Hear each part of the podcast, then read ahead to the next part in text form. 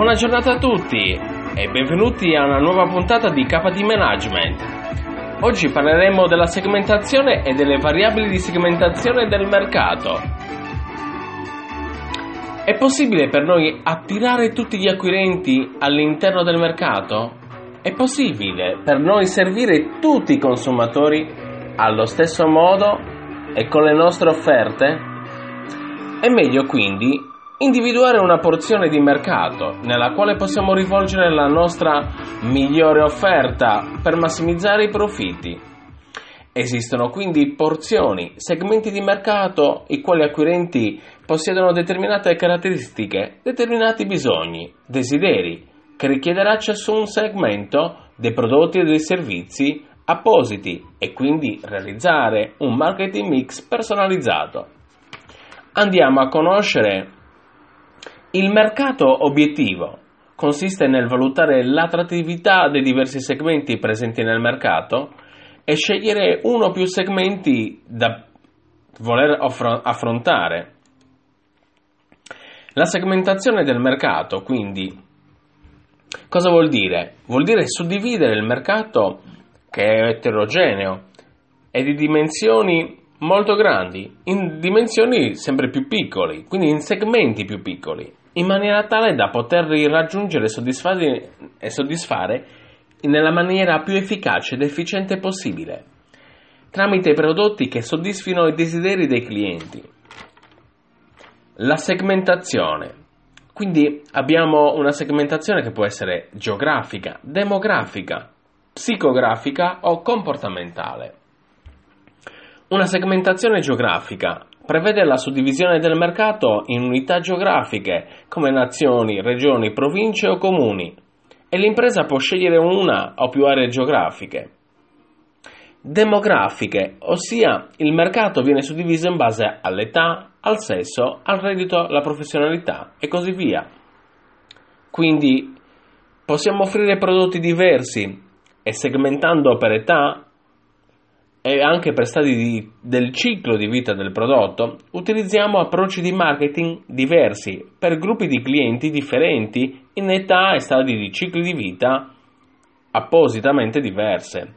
La segmentazione è infatti lo possiamo fare in base al sesso e qua sono molto oh, le, le, imprese che si occupano di abbigliamento si orientano su questo, quindi realizzeranno i jeans per bambine e faranno una pubblicità apposita, così i jeans per le donne o i jeans da uomo, così come le riviste. Ci saranno quelle per eh, donne che per uomo, oppure anche i cosmetici. Alcuni produttori di cosmetici femminili hanno iniziato a vendere e proporre linee per uomo, poi possiamo effettuare anche una segmentazione in base al reddito e viene utilizzata dalle imprese che vendono magari automobili, servizi finanziari, viaggi, eccetera. Possiamo quindi rivolgerci a ceti più agiati con prodotti di lusso oppure verso segmenti più modesti. Passiamo ora a parlare di una segmentazione psicografica. Quindi fa riferimento alla classe sociale, lo stile di vita, e i tratti della personalità. Le classi sociali le possiamo suddividere anche, se vogliamo, in giovani blue collar, che sono quegli intellettuali, come può essere un disegnatore industriale, una famiglia con operai in pensione o con reddito basso, famiglie con reddito basso o in riferimento uh, prevalentemente di italiani, quindi diverse classi sociali presenti nel nostro territorio. Oppure eh, possiamo un altro elemento psicografico, lo stile di vita. Quindi fa attività fisica oppure no? Che condizioni di salute è? Fa eh, affidamento a servizi sanitari o socioassistenziali? Si può occupare anche dei tratti della personalità. Un'altra segmentazione può essere comportamentale, quindi il comportamento in relazione al prodotto. Quindi il mercato viene diviso in base alla conoscenza e all'utilizzo del prodotto da parte dei consumatori, al loro atteggiamento e reazione nei suoi confronti. Poi possiamo avere anche una segmentazione comportamentale per occasione. Quindi io come posso utilizzare questo prodotto? Il succo d'arancia come lo posso utilizzare? Nelle diverse occasioni. A colazione? A merenda? In un meeting? Oppure la segmentazione per benefici. Quali sono i benefici ricercati dai consumatori nelle diverse classi di prodotto? I consumatori possono essere classificati in non utilizzatori, ex utilizzatori o nuovi utilizzatori. L'aspetto fondamentale è consolidare appunto l'utilizzatore, poi arrivare anche ai nuovi utilizzatori e ripristinare i rapporti con gli ex. I consumatori possono essere classificati in base all'intensità. Quindi io, cliente, faccio un uso basso, medio o elevato e poi posso essere più o meno fedele a quel determinato prodotto. Perché lo utilizzo? Come lo utilizzo? E anche la fedeltà. Perché lo utilizzo? Sono poco fedele. Ecco, andando a capire tutti questi vari fattori, andiamo a capire dove il cliente sta andando oltre che da noi e perché ci sta andando. In questa maniera riusciamo a capire e a valutare altri bisogni che sono soddisfatti dalla concorrenza. Ora possiamo parlare anche della segmentazione mista e questo fa riferimento al fatto che non possiamo utilizzare un unico criterio che abbiamo utilizzato prima, che abbiamo elencato prima a livello molto didattico, quindi soltanto una segmentazione geografica o demografica o psicografica o comportamentale, no, magari per servire il nostro eh, segmento, il nostro mercato obiettivo, il nostro, e raggiungere quindi la nostra clientela target, abbiamo la necessità di eh, mischiare, armonizzare, miscelare questi diversi criteri. E un altro aspetto molto importante è l'efficacia della segmentazione. L'efficacia della segmentazione si verifica quando è misurabile, accessibile è rilevante, distinguibile e praticabile. Quindi è misurabile questa efficacia della segmentazione? Cioè ci sono dei fattori, come ad esempio il potere d'acquisto, le dimensioni o il profitto. È accessibile questo mercato? È rilevante questo ambiente eh, nel quale ci stiamo rivolgendo? E quanto è l'ampiezza? Quanto è l'ampiezza di profitto o del segmento del mercato? Quanto possiamo essere distinguibili? È praticabile? Possiamo realizzare dei programmi di marketing efficaci? Una volta parlato appunto del marketing, una volta segmentato il mercato, utilizzato appunto una segmentazione mista, e aver valutato appunto questa efficacia nel potersi inserire nel determinato mercato grazie a questi eh, 5 fattori di efficacia della segmentazione, possiamo parlare anche della differenziazione del posizionamento. Quindi noi abbiamo fatto un'analisi di mercato, abbiamo segmentato il mercato, abbiamo capito anche come differenziarci e quale posizione occupiamo.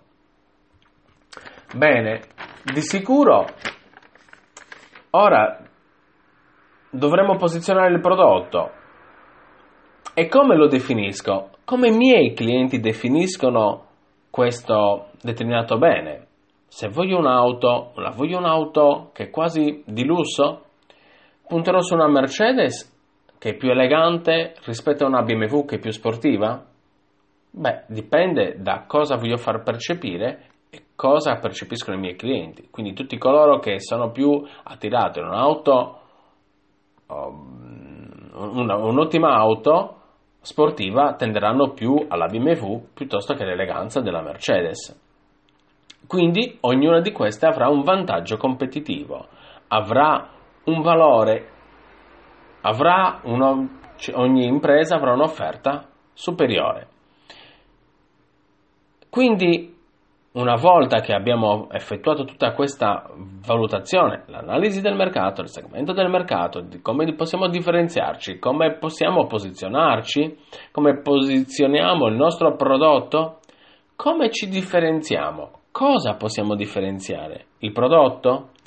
Tramite le caratteristiche, il design, lo stile e le prestazioni? Pensiamo a queste automobili. Alla Mercedes o alla BMW? Come distinguiamo? Il servizio, come è reso? Possiamo rendere, ad esempio, pensiamo alla vendita di altri beni, come ad esempio, supponiamo oh, la, la, vendita di aspirapolveri che viene effettuata tramite dei eh, rappresentanti a domicilio, oppure nel negozio. Se invece ci differenziamo per il canale distributivo, oppure possiamo differenziare anche il nostro personale, formare il personale in eh, professionisti, magari anche più efficaci e più indipendenti. Oppure ci possiamo differenziare per l'immagine, la marca, il brand, i valori che vogliamo rilanciare. Bene, ci sono quindi dei potenziali vantaggi competitivi per la, per la differenziazione, possono essere sia qualitativi che quantitativi. E poi, una volta fatto tutto questo, faremo un posizionamento della marca e capiremo la combinazione dei, dei benefici. I benefici li utilizzeremo posizionandoci su dei prezzi alti, medi, bassi o molto bassi.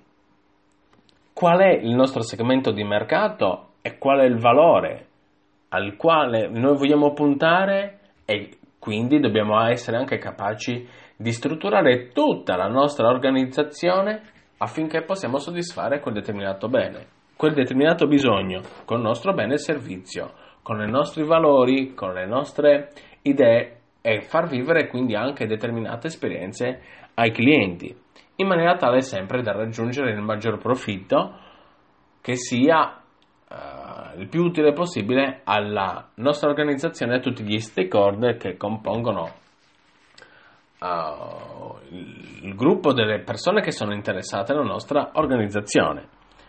Bene, anche oggi è tutto, abbiamo concluso nel parlare della segmentazione del mercato, abbiamo parlato anche della segmentazione mista, dei suoi elementi di efficacia, abbiamo parlato anche della differenziazione del posizionamento. Per oggi abbiamo terminato. E quindi vi auguro una buona giornata e buon proseguimento. Ciao!